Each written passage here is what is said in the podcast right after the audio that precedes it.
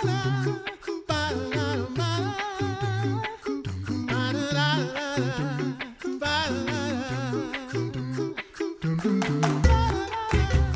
listening to The Coffee Hour. I'm Andy Bates. I'm Sarah Gulseth. Some big news happened at the end of the week last week. Yeah. And so we're technically re-recording this on Friday, but sharing this on Monday. So more things may transpire over the weekend, but really looking forward to just discussing this very important event that happened on Friday with our friend Deaconess Tiffany Maynor in just a moment. Thanks to Concordia University, Wisconsin for supporting the Coffee Hour. Find out more about Concordia University, Wisconsin at c u w dot e d u. Live uncommon. Joining us today, Deaconess Tiffany Maynor, Director of L C M S Life Ministry. Thanks so much for joining us today, Tiffany. Hey, Andy, it's so good to join and talk about this. I mean, we're just a few hours out from a really big piece of news in life ministry.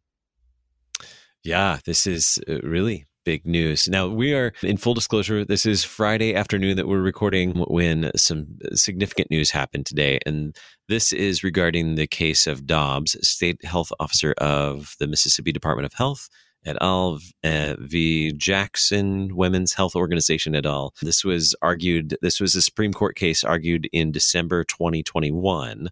So what then is the decision that was that was shared today? Well, Friday, what is this? Friday, June twenty-fourth. Yeah, this morning, just a little after ten a.m. Eastern time, the Supreme Court issued the majority decision and other another opinion and the dissent, but the majority opinion was to decided for the state of Mississippi that abortion restrictions are legal, and that the opinion also overruled Roe v. Wade, which has been the decision in effect for almost fifty years, allowing abortion to be legal in the entire United States. Do you have details of this, of the case, what the case was actually about that they were arguing? Yeah, so Dobbs v. Jackson has been uh, an awareness of like general public for almost like ten months now here. It's something that started a while ago. So it was this case resulted from a challenge to a two thousand eighteen Mississippi law that bans virtually all abortions after the fifteenth week of pregnancy. The law in Mississippi has exceptions for medical emergencies and cases that involve a severe fetal abnormality, but it never went into effect because the lower courts, including the U S Court of Appeals for the Fifth Circuit, have all blocked the state from enforcing the law. So it eventually advances all the way up to the Supreme Court and decided early in the fall of twenty twenty-one to hear the case, and it was argued on the first Wednesday of Advent, actually, as we mark it in the church, so very early in December of twenty twenty-one. And so we've been waiting for a number of months to hear what the decision would be, and a lot of people are aware that there was a leak of a draft opinion that came out in May, so there was a lot of conjecture over the about seven weeks or so about what the actual opinion would be and if the draft was going to maintain a lot of those concepts expressed in it, or if there would have been significant changes along the way. So the official holding was that the United States Constitution does not confer a right to abortion. So Roe v. Wade and also Planned Parenthood of Southeastern Pennsylvania versus Casey are both Supreme Court previous cases that are overruled. And now the authority to regulate abortion is returned to the people and their elected representatives. So let's talk more about what this actually does mean. What does it mean that this decision has overruled Roe v. Wade? Yeah, well, Justice Alito wrote the majority opinion, and he said it was quite interesting at some of the phrasing that he used. And I should express that I'm I'm a deaconess, right? I'm a, I may have a, a doctorate in theology, but I'm not an attorney. So the please know that this is so new and so fresh that it's really going to be good for people to the opinions and the dissent for themselves. So provide some excerpts of some language that was used, but it, it's, it, these are, there's really more to this than sound bites that I'm going to share with you. But Justice Alito said at the start that abortion presents a profound moral issue on which Americans hold sharply conflicting views. I think we've all seen that, and probably some of us even lived that out. He went on to, to describe how the Constitution does not refer to abortion at all, and that nothing in the Constitution protects a right to an abortion. So Roe v. Wade declared a constitutional right to privacy between a woman and her doctor back in nineteen seventy-three. and interpreted that as a right to abortion. And then the, the case I referenced, Planned Parenthood versus Casey, which was in nineteen ninety-two, that reaffirmed that right. And so um, in Casey, the court ruled that states might not ban abortions before the point of viability, which is typically around twenty-two, sometimes nowadays, maybe twenty-one weeks of pregnancy, all the way up to like twenty-four weeks. And, and after that, viability is with medical interventions is much more common. So these two cases establish this abortion without limit. So no gestational, no limits like in a lot of other countries. A lot of people in the U S don't realize that, that there were absolutely no limits all the way through the full forty weeks of pregnancy. So in Dobbs v. Jackson, the majority opinion made it very clear that they want no more court cases about abortion. But the majority decision said the court will no longer decide how to evaluate the interests of the pregnant woman and the interests in protecting fetal life throughout pregnancy. Instead, those difficult moral and policy questions will be decided, as the Constitution dictates, by the people and their elected representatives through the constitutional processes of democratic self-government. Then the, there was an interesting comment made by the Mississippi Attorney General on this, and she said that this restores constitutional principle and returns the issue to the American people, which means the legality of abortion and any questions about restrictions to abortion is up to the legislative process in each state. So that's kind of an overview of what it means. And I'm sure some states, I know Missouri has already yeah. taken action on that. I'm sure other states may be following suit as well. Yeah. So we talked a little bit about what this does mean. What does the overturning of Roe v. Wade, Roe v. Wade not mean? Oh, yeah, there's a lot of misinformation out there right now, and probably will be more coming out. But yes, don't believe everything you read on social media. Right, Sarah? Is that a good rule? Do you think that's a good rule? Yes, that is a very good rule.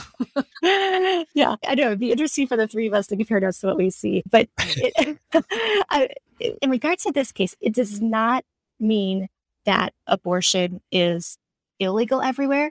It doesn't mean abortion is legal everywhere. It also, it doesn't mean that women are going to be arrested or charged with a, the crime of, a, it doesn't mean that contraception is going to be illegal. I don't know. What else are the two of you seeing that is sentiments not expressed with the Supreme Court ruling? I mean, those are the big ones. Also, yeah. just the impact that this might have on other decisions that the Supreme Court has made. And the, I know the decision very specifically says that abortion is not the same thing as these other decisions that they've made, because abortion is dependent on, or talking about the the value of human life and when life begins. And that is a different concept than other decisions that the court has made recently.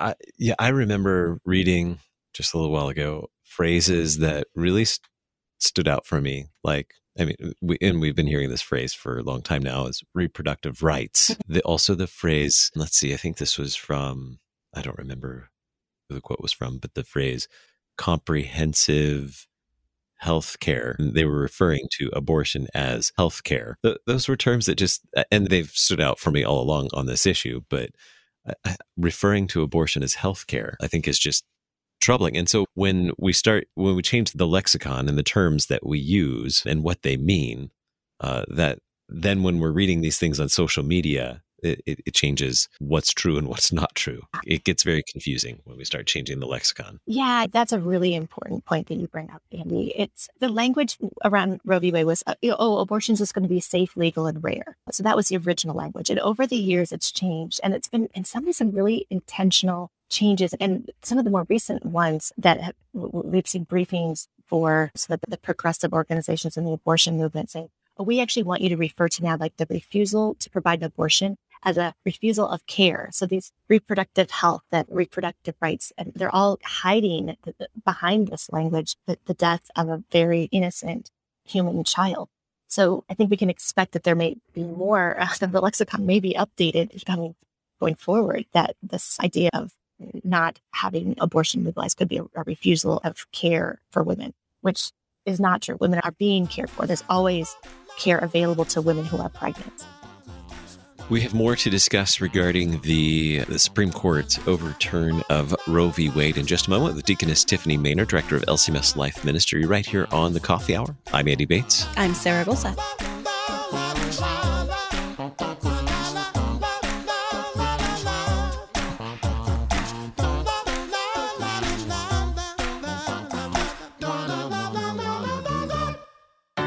At Concordia University, Wisconsin, we believe you were created for a reason, to use your God-given gifts to help others, to live a life of self-sacrifice in a me-first world, to live a life that's uncommon, whether you're taking one of fifty-plus online programs or learning with us in person on the shores of Lake Michigan. You'll be equipped to make an uncommon impact. Learn more at c u w dot e d u. Concordia University, Wisconsin. Live uncommon.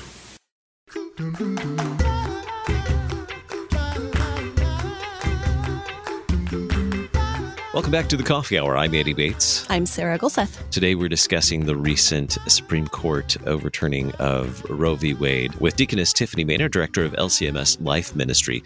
We So we talked a little bit about what this decision means, what it doesn't mean, and the importance of going back and reading the published opinion from the Supreme Court for yourself so you can read yeah, the opinion and the dissent as well. And we'll talk about the dissent in a little bit as well. But what does this mean for, or how will this then impact state laws regarding abortion?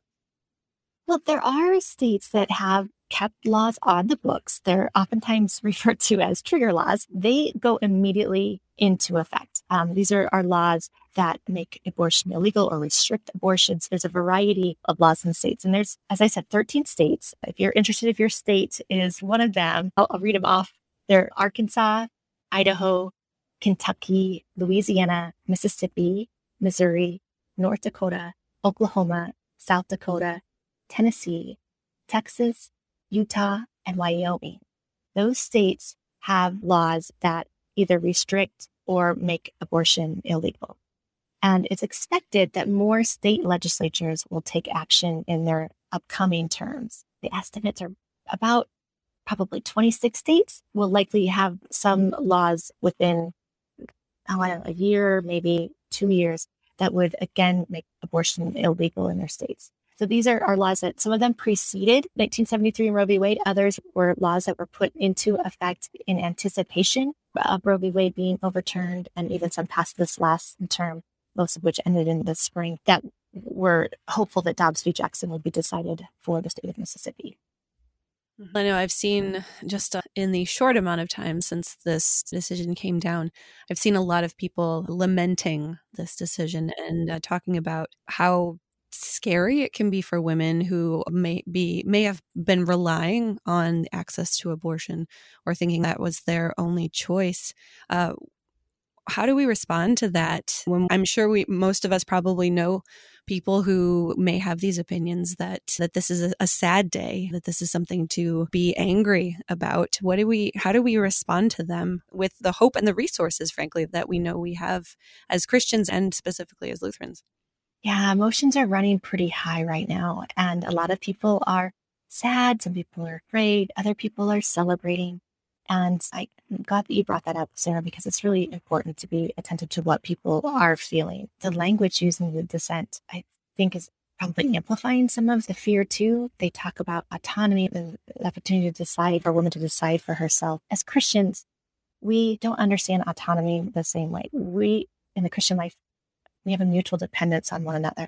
And so this is a time where we can support people in our lives, people we know well who are experiencing some of these reactions and emotions. It's it's God who binds us together. He's the one, he's the author of life. He creates life. He creates our bodies. He gives us to one another in relationship. And so we can be listening well to people and respond with the truth and share with them really what life is and point to Christ, who is the one who gives us all eternal life through his death and resurrection, and really wants that to be shared so that all could come to know Jesus and join in that eternal life by receiving his forgiveness and love. So it's really, it, it is important to share the truth and help people understand that some of what they're hearing may not be the full truth about this case, but then also find out what's really behind that fear, or what are you reacting to? Is it someone around us who may have had an abortion in their past? Is that why they're feeling such strong emotions? Is it they were maybe complicit or took part in, a, in an abortion decision, and they're experiencing emotions because of that? Could they be concerned that they're pregnant themselves in, a, in an unexpected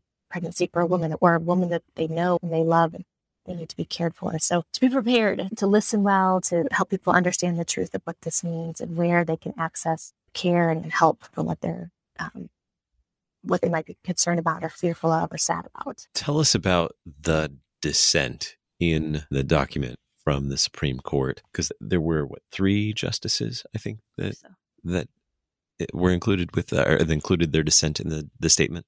Um, yeah, so technically the judgment reversed and remanded um, the dis- decision, the six three. So six of the justices, that, that means held that the case should be decided for Mississippi, and then three disagreed or had a dissent. So five of that six all felt like Roe v. Wade needed to be overturned. They, so they overturned it. One who agreed that Mississippi should, um, the decision should be decided for Mississippi was the Chief Justice Roberts. He didn't join the majority, but he agreed on the case. And then those other three were the dissenting judges, justices. So they, and I, I'll admit that I'm not an attorney and I haven't really had time to be fully briefed on the dissent, but the excerpts I've read, they, they really emphasize that for the past fifty years, there's been a right for a woman to decide for herself. It's interesting to acknowledge that length of time. So throughout all of human history, thousands of years, only in the past fifty has there been a right for a woman to decide for abortion. That's kind of an interesting concept that this would be something relatively new and modern in the whole scope of God's creation of the world. But they use a lot of the language that have been used by abortion. I just was talking a minute ago about autonomy. That was their argument. It's a woman's right to choose. No woman's body. No one can tell her what to do. And then they even kind of conjectured about what might possibly happen with legislation that could come from the states. I think that probably is. It's my opinion, but I think that's some fear mongering going on, kind of amplifying some of those negative emotions that are out there in the dissent. But you can read it for yourself and see what the actual words say. There's a lot here, and these aren't short opinions. I'm looking through the dissent right now. It's, I don't know, sixty some pages, and the the opinion is about seventy-nine or eighty pages. So there's a lot of meat there. Probably not light reading, but good for us to know as we, as many of us are, have a very strong opinion about the sanctity of life and what we believe, as we've talked about on social media. Knowing what these say, knowing how this actually affects the people around us is a very wise thing, so that we can speak clearly and we can speak wisely. How does empathy play into all of this? I know it's so easy to to have these, to feel these strong feelings and have these true opinions about all of this, but how do we go about this with with some empathy to be able to kind of meet people where they are uh, across the spectrum of now how this affects people? So glad you brought that up and said the word empathy. I mean, empathy is so biblical. And for the Christian, it's twelve fifteen. We rejoice with those who rejoice, weep with those who weep. With empathy, we enter in the emotions and pain and happiness with other people. And that's something that we can all join in with people around us. So like we said a few minutes ago, there's there's a really broad spectrum happening right now. There are people who are congratulatory and celebrating. There are people who, who are weeping. And so empathy isn't just kind of patting someone on the shoulder and saying, they're there, that's too bad. I guess it'd be like sympathy for someone else, or the, the difference between pity for someone or versus compassion. And so empathy and compassion really and is with someone in the midst of whatever they're going through. So Jesus, right, had compassion on people and he empathized. And as his people, we do the same. What then are important next steps for us in affirming life? Yeah, so Christians have got to be prepared to share the truth and to love their, and that love is that compassionate love of Christ and the mercy that he's first given to us that we extend to others. So as we sh- share truth, we want to lovingly explain folks are misinformed, or if they don't know the truth that is found in, in Christ, to, to lovingly help them to see that. I've spoken before, I think, with you about how I was a pro-choice Christian. I needed to be taught, and it wasn't people bashing me over the head with scripture passages and trying to convince me and kind of beat it into me, but instead they, it was a slow walk for me to hear the truth and to be loved on by my brothers and sisters in Christ. The most important truth that we have is that life, eternal, abundant life is found in Jesus Christ. And there's really tangible ways that we can love people, can put our faith into action. Right now, one of the more urgent needs for love is with pregnancy centers. They're tangible expressions for women who are going through unexpected pregnancies, need resources. And abortion groups have been targeting pregnancy centers, Christian pregnancy centers for the past, oh gosh, over a month, really. It's not made the news. It's not really out there in people's awareness, but there's been some significant acts of vandalism, firebombing, these clinics and pregnancy resource centers that offer support. So I encourage everyone to reach out to local pregnancy centers, help them. There, there could well have been damage in the time since the Supreme Court decision came out, because some of the the really extreme abortion groups were saying that they were going to have these times of rage. They were using the, the phrase night of rage, summer of rage, where they would be damaging churches. They were really targeting Roman Catholic churches and pregnancy resource centers. So I encourage you to, to help. There's always, if, if you see something, to say something, to report something suspicious to authorities and police, but also in the aftermath to repair if something has happened to one of these facilities in your community, or in the future, it does happen. But then even if not, even if there's not this target of rage in your community, to volunteer at pregnancy centers. They share the gospel with women who are pregnant, as well as material goods, and coming alongside them to help them find things like even jobs and housing, diapers, clothing, medical care. I used to work in a pregnancy resource center. It was really quite a privilege to get to do that. So I, there's all kinds of things that you can do, and they are always in need of volunteers, and they are always in need of support. Um, You know, certainly the time to, in the days to come, to love abundantly and share Christ's mercy with people who are feeling pain from past abortions, or if they were involved in the, an abortion decision. The estimates are that really maybe half the people in church may have been closely associated with an abortion, whether it was themselves or a loved one, for men, a, a woman they were involved with, or maybe a family member. So we need to pour out love and be compassionate too, because we just don't even sometimes know what's in someone's past. These, these people around us. From the L C M S perspective, we've been preparing for a really long time to love people in this way. We, our congregations have been associated with other community organizations to, to provide love and care. And we designed this initiative, the Million Dollar Life Match. We call it the First John three initiative, focusing on Christ laying down his life for us and how we love in deed and truth. We just actually uh, awarded thirty-seven congregations matching funds to work that they were doing, pro-life, beginning of life work in their communities. So we've just given them matching funds to increase and expand those efforts and start new things.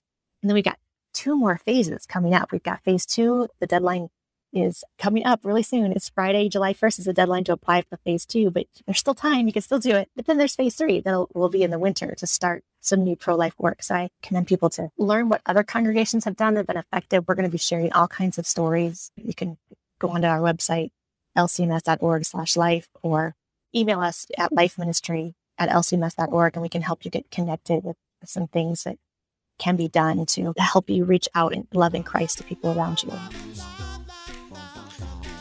I was just going to ask for that website, but we'll repeat it again, L C M S dot org slash life. Our guest today, Deaconess Tiffany Maynor, Director of L C M S Life Ministry. Thank you so much for joining us today. Oh, it's been a blessing to be with you and talk about what's really happened. And I'm so thankful that we have so many Lutherans who are engaged in life ministry and really want to care for their neighbors. You've been listening to The Coffee Hour. I'm Andy Bates. I'm Sarah Gulseth. The Coffee Hour with Andy and Sarah is a production of K F U O. To support The Coffee Hour and K F U O Radio, visit K F U O dot org. You can also text K F U O to four one four four four or send an email to gifts at K F U O dot org. And you can call us at eight hundred, eight four four, zero five two four. K F U O. Christ for you, anytime, anywhere.